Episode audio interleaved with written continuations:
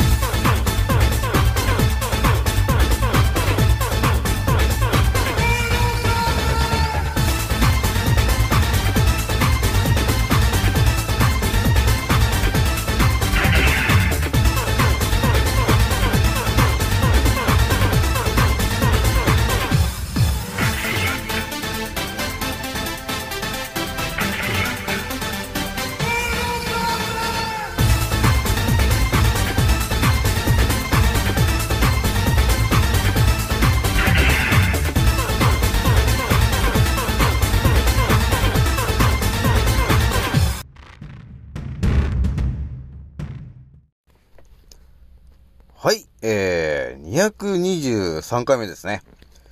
えー、賢者の戦闘プログラム第120弾、始めさせていただきます。創造戦オメガ号、宇宙一の免疫力マスター、青木丸でございます。今から話すことは私の個人的見解とおとぎ話なので決して信じないでくださいね。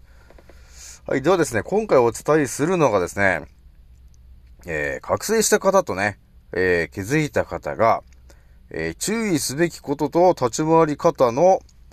えー第16弾ですね、えー発信させていただきます。で、今回はね、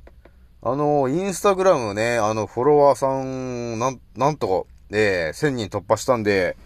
えー1000人突破記念とししてですね、ちょっとまた圧倒的なスペシャルなことを皆さんにお伝えしようかなと、えーいうことにしたんだよね。で、今回お伝えするキーワードはですね、前回ちらっとお話ししました、曲と、えー、白ウサギについての、えー超圧倒的な考察を、えー皆さんにお話ししようかなと思いました。で、私ね、なんだかんだでね、あのー5、6年前からすでに完全に覚醒して、そこから世の中のあれやこれやについて、相当考察してきている経験があるので、えーこの私が、えーえー曲と白ウサギを考察したら一体どうなるのかと、えいうところを徐々にね、ちょっと今回説明して、え最後到達するところまで皆さんにぶちまけて、え最後ね、えこのね、え宇宙一の免疫力マスター、え青木丸と、えいうものをフォローしてよかったのかと、えいうところも、えーバシッとお伝えしていこうかと思うんですよね。じゃあまずですね、皆さんにざーっと、とりあえずざーっとお伝えしていきたいのがですね、えーまずね、この地球上に散らばってるですね、このウサギですね、ウサギについての、えーお話をざーっとこう解説していきますけど、それでね、いろんなこのね、目の前にまずはね、あの、見えてるね、えーカードを置いていくわけ。自分の前に。えそこから考察が始まるんで、まずは置くところからね、えースタートしますけど、まずね、うさぎを追うと、えーいうことはどういうことかというとですね、えー不思議なものや、え場所へ導く、え概念や考えを追うこと、え視野を広げることと、えそういうふうに、え書いている一文もありましたね。じゃあですね、えまずね、白ウサギといえば何かと、え言われればですね、えーまず思い浮かぶのが、えー不思議の国のアリスですね。えーそれに出てくる白ウサギの話になりますと。で、それは1865年の話になってきますね。で、次に、えー出てくるのがですね、えー昔やってましたけど、アメリカのね、で、SF ドラマの中の、えースタートレックに出てくる白ウサギですね。えーこれは1966年の話ですね。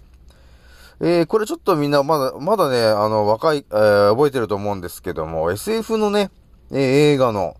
えーマトリックス、ありましたね、あれね。えーあれもですね、主人公の、えーネオと呼ばれてる、ね、主人公がですね、えー白ウサギのタトゥーの、に惹かれ、導かれて、え反乱軍の組織に入ると。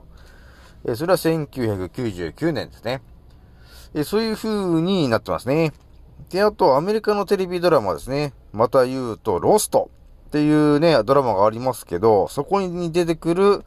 え白ウサギと。えそれは2004年のやつなんですけど、えあとはね、ちょっとね、この三浦春馬くんがちょっと出てきちゃう内容にもなる、関係する内容でもある、アドレナクロムの話ですね。で、この話の、あの、分子構造が、えー、白ウサギに似ていると。で、いう話がちょっと出てますよと。で、あとはね、えー、人身売買の暗号も白ウサギになっていると。で、あとはね、プレイボーイのロゴが白ウサギになっていると。で、ウサギというのはですね、あの、動物界ではですね、最も性欲が強いと、動物と言われているらしく、えー、何しろオスはですね、えー、常に、えー、発情しっぱなしの状態であり、えー、妊娠したメスをさらに妊娠さすこともできるというよくわからないことになってますね。まあそういうふうにその、なんていうのか、性欲のね、象徴みたいになっちゃってる部分が、えー、あるんだよね。で、それは結構最近の話ですね。えー、で、日本で言うとですね、あのー、明治時代ですね。えなぜかうさぎ税があったとえいう話がありますね。でちょうど、その明治6年ぐらいではでですね、その日本では、うさぎの、えブームとえいうものが起きてて、えうさぎ1匹に月1円払わないといけないみたいなことが起きてたみたいですね。で、うさぎというものがね、あの、うさぎは寂しいと死んじゃうんじゃないかみたいな、えー、話を頭に入ってる人いると思うんですけども、それはですね、あの、一つ屋根の下の、えー、話でそうなってるだけなんですよね。それはもう、坂井のり子さんが、えー、うさぎって寂しいと死んじゃうんだよっていうセリフを言ったことがきっかけで皆さんがそう思い込んでるだけでですね、え別に寂しくて死ぬことはないと、えいうことがあるんですね。で、あとはですね、稲葉の、えー、白うさぎという話があるんだけど、これは出雲大社のね、えー、あの、古事記に関わる話に出てくる話なんだよね。で、あとは大阪府の方ではですね、有名なですね、神社である、えー、住吉大社ですね。うさぎが神の使いとされていると。えー、だんだんね、いろんな話が出てきてますね。で、まあ、うさぎはね、ちょっと豊作とかね、幸運を呼ぶ、えー、動物とされていると、え、いうこともあるんだよね。で、あとはですね、まあ、3月3日はうさぎの日と、えー、いうことがあって、えー、神様の使いとされているうさぎ、えー、なんだよね。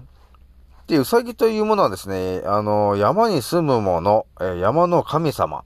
え、もしくはその使いと乗り物と考えられてきていると、え、いうことの話もあるよね。で、ヨーロッパの方ではね、ウサギというのは、やっぱり、あの、豊穣の神様ですね。とされていると。え、あと、アングロサクソンの、えー、春の女神と呼ばれている、エオストレと、えー、の化身と、あるいは、えー、使いという形でウサギが、えー、なってるみたいですね。で、あとはね、まあ、月とね、だいぶ関係してるんだよね、うさぎっていうのはね。だ月にはうさぎがいるという話があったり、あの、インドの方のね、あの、シャータカ神話というものの中の、えー、大作天という人の話の中にもうさぎが出てくるよね。で、うさぎがね、月で餅つきをしていると、え、いう話あるんですが、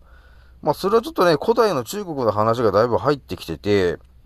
えー、月のうさぎはですね、キネと嘘で、あ、キネとウスでね、えー、不老不死の薬を作っていると、えー、言われていると。えー、というふうにね、あのー、うさぎ、えー、と言っても、えー、地球中を見てみるとね、いろんなね、話があるわけ。で、こんだけのカードをまずね、自分の前に並べるわけですよ。で、ここから、えー、私の考察が始まるわけなんですけど、えー、やっぱりね、覚醒したばかりの人だと、この中で一体どれが正しい話になってくるのかと、いうのが、多分ね、すぐ分かってこないんで、ちょっとね、あの、時間がかかってしまうと思うんですけど、まあ、これはね、私の考察してる経験がね、ちょっと違うと思うんで、じゃあ私が考察するときにまずね、どうするかとえー、言うとですね、えー、このうさぎという、えー、話あると思うんだけど、私が少し思ったのが、あのーだいぶね、このうさぎという話は、え世の中の支配層からすると、本当に究極的な話になってきて、本当に知られたくない、え話の結構上の方の話になるんだよね。なので、そこについては、あの、できるだけね、あの、真実を広められたくないという話になってくるんですよ。えーなので、そういう情報はですね、えー後からいろんなね、えー情報が付け足されていって、え最後ね、ほんとよくわからない形にされてしまうと、えいうことがあるんだよね。で、一番ね、あのーわかりやすい例で言うと、日本のね、あのー神道という、まあそういうものがあると思うんだけど、まあそれはね、神社の話ですけど、えー、右回りのね、万字のマーク、えーがあると思うんですよ。それは、えー神道の、えー神社の、えー象徴のマークですね。右回転という話なんですけど、えーそれはやっぱり日本を代表するね、えー昔の日本の人たちが大事にしてきた、えー思想的な、えー考えなんだけど、まあそれがね、あのーそういう昔から大事にしてる本当に、えー、なんていうのかな、平和のシンボルというか、日本の象徴みたいな、えー、そういうものをですね、えー書き消すために、あのー戦後ね、えー戦後というか、まあ、戦時中というかな、あのーなんていうの、その万字のマークを、えっ、と、なんていうのかな、封印するために、そのイメージをね、逆に悪いイメージという風に植え付けるっていう支配層の、えーテクニックがあるんですよね。えーなので、我々はね、その、万字というものが神社で、えーそれはとてもね、えいいものだというか、その、日本人の象徴だっていう考えがあるんだけど、その一方でね、その万字というマークが、え実はナチスのね、あのマークだと。逆の万字のマークに似てるから、あまりいいもんじゃないんじゃないかっていう話を出してくる人がいるわけ。えそれをですね、ヒトラーさんが、日本のね、その神道のね、えー、ロゴが万字の右回転で、それはとても日本人に、それを深く追求されてもらっては困ると、えいう内容だったので、その万字というものを封印するためにですね、あえてナチスの、えー模様のところに、えー逆の万字を仕掛けましたと。えーそうすることによって、そのも、えロゴに近い日本のね、万字のマークが、いかにもなぜか悪い象徴という風に取られがちになってしまうと。そういうイメージをね、つきやすくなるわけですよ。えそうするとだんだんね、日本からそのね、えー神道を追い出したい人たちがね、支配層は追い出したいから、えーだんだんとね、えーそれで悪いイメージを今ね、だんだん植え付けてると、えいうことをやってるという支配層がやるテクニックを、え目にしてきたわけですよ、私はね。えっていうね、支配層がどういう風に、あの、今の地球に、えーどんなオペラを仕掛けてきて、どんなそれをやり口なのかということを、やり方が分かってくると、今回の、この曲と、えー白ウサギを、どのように支配層が隠蔽しようとしているのかと、えいうところを考察することができるようになります。で、まずね、この考察の仕方で言うと、えーその、今言った、えー十何個のカードが一体何年に起きてることなのかと、えーいうことで、えーカードを分けていくと、またさらに分かりやすくなってきます。で、あのー日本のね、えー出雲大社とかの、えー稲葉のうさぎ、白うさぎの話とかは、本当にリアルな、あのまあ、ある意味ね、え結構いい話なんだよね。で、その、なんていうんですかね、やっぱりね、最近のね、1800年、700年、900年ぐらいに起きていることっていうのはですね、ほぼすべてが、えー支配層が何かしらの、えー理由があって、何かの、えー本当は知られたくない、えものを上書きするかのように出してきてる情報がほとんどなんだよね。えーなので、えーそのね、今、最近の話で言うと、ありましたね、あの、ちょっと三浦春馬さんがちょっと、あの、真相を、えー追求しようとしていた、アドレナクロムの話ありましたね。で、まあ、それの分子構造がシュロウサギですよっていう話あったけど、この話もね、えーあとはその人身売買の話、あの暗号もシュロウサギだと、えーいう話ありましたけど、えーその辺の、えー絡みですね。えー、シュロウサギが、えーちょっとね、なんか悪いようなイメージありますね。そしてプレイボーイのロゴとかっていう風に、なんかその性、性の象徴みたいに、えー扱ってると思うんだけど、これをですね、まさに支配層が、えやるテクニックそのものだと私は思ってて、え本当にあのね、え知られて欲しくないものがあるんだけどね、それは白ウサギが、えーどういうものかと、えーいうものがあるんですけど、それを書き消すように、そのね、白ウサギというものが、いかにも悪い象徴であると、えーいうように、えーそれをイメージさせるためにですね、だから、あの、アドレナクロムだったり、えー人身売買だったり、プレイボーイとかね、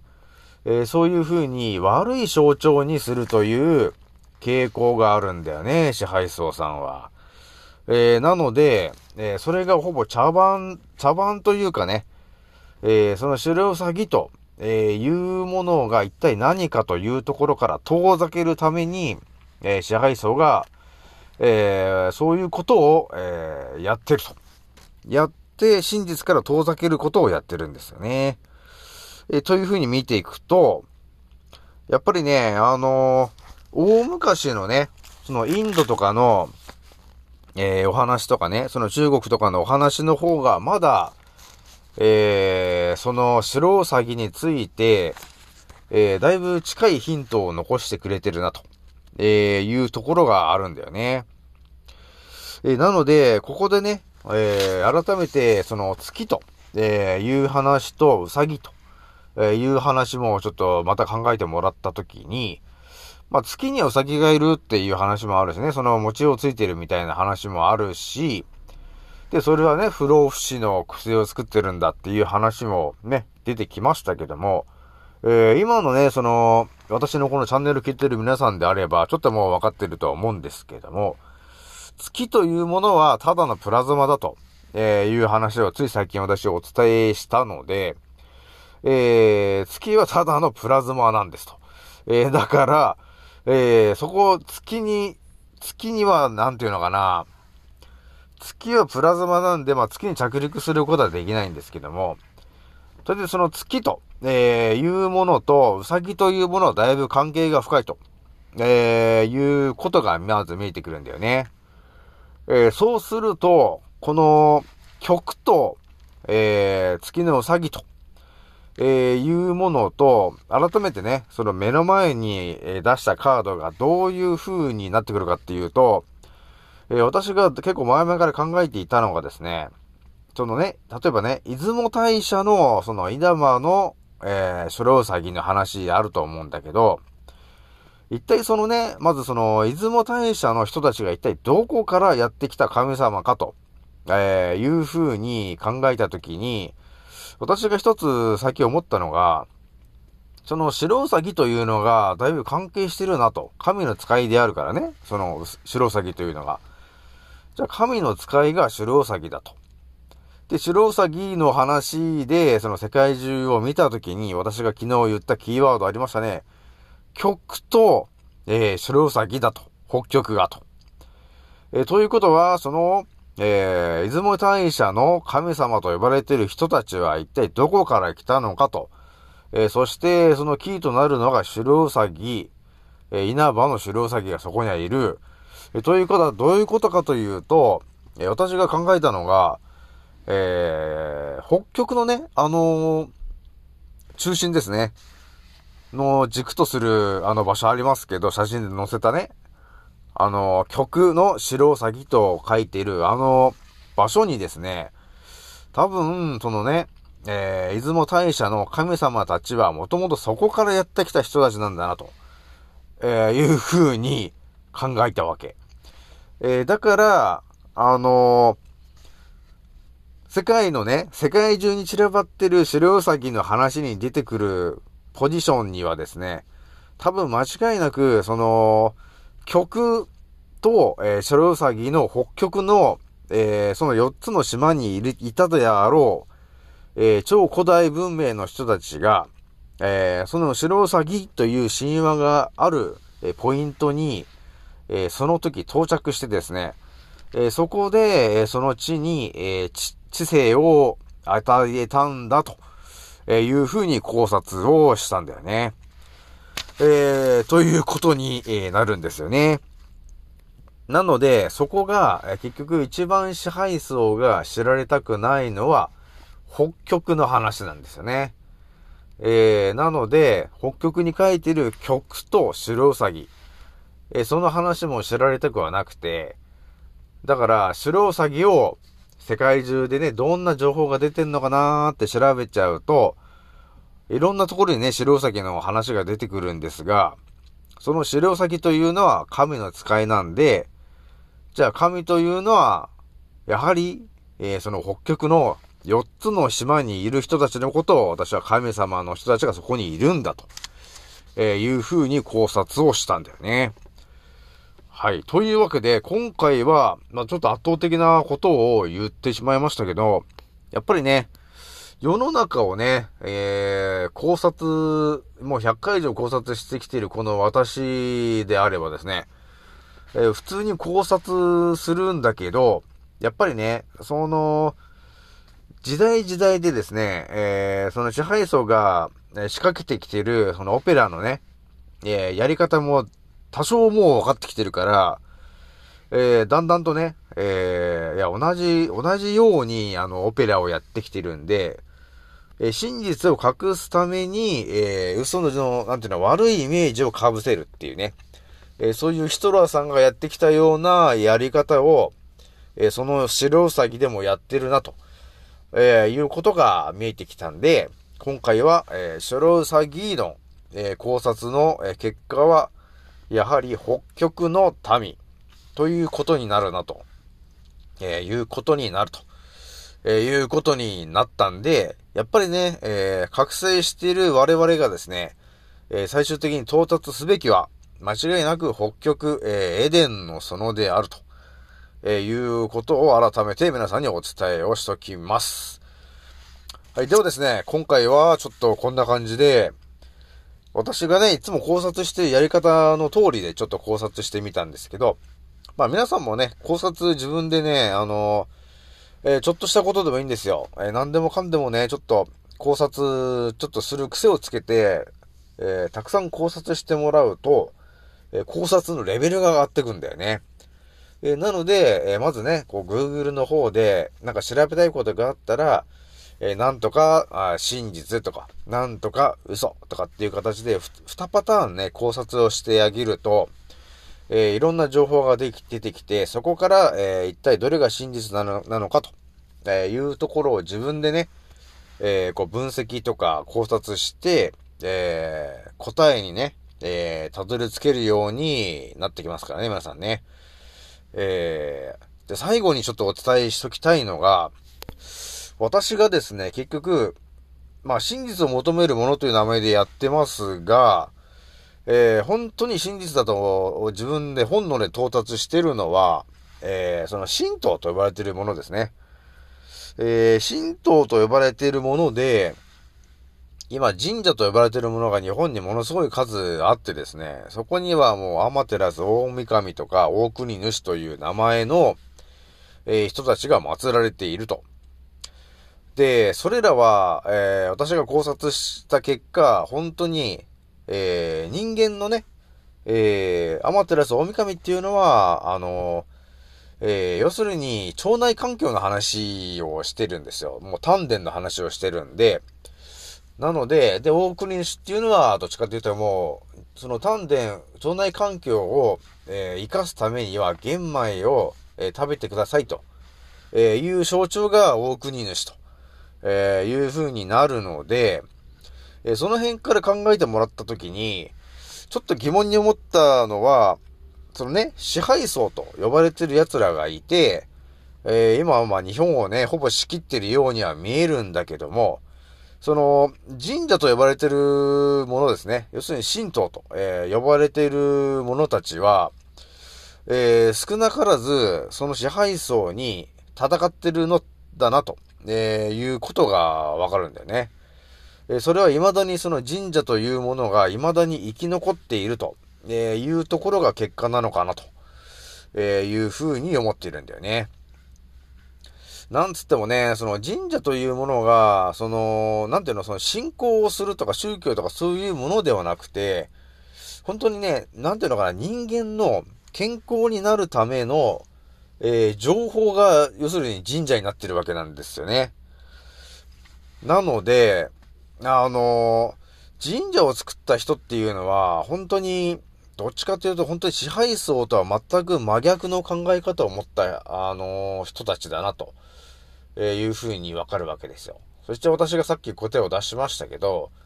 多分その北極の、えー、そのね、えー極の白ウサギの、あの場所にいる4つのね、えー島にいる人たちの中にはですね、え全員が敵ではなくて、えー多分何人かは、えーえー支配層じゃなくて、悪い人たちじゃない人たちもいるんだなと。えー普通の考えを持って平和に暮らしたいと、えーいう人たちがいるんだなと、えーいう風なことも分かったんだよね。えーなので、我々は別に、まあ個人プレイでやってますけども、えーまあそういうね、えーその支配層に逆らう、えー組織がまだ生き残ってるぞと、えーいうところもね、えー頭に入れておくとですね、まあちょっとね、えーまあ励みにはなるかなと、えーいうこともあるので、ちょっとこの話もしときました。はい、ではですね、えーじゃあ次のせいでまたお会いしましょうまたねー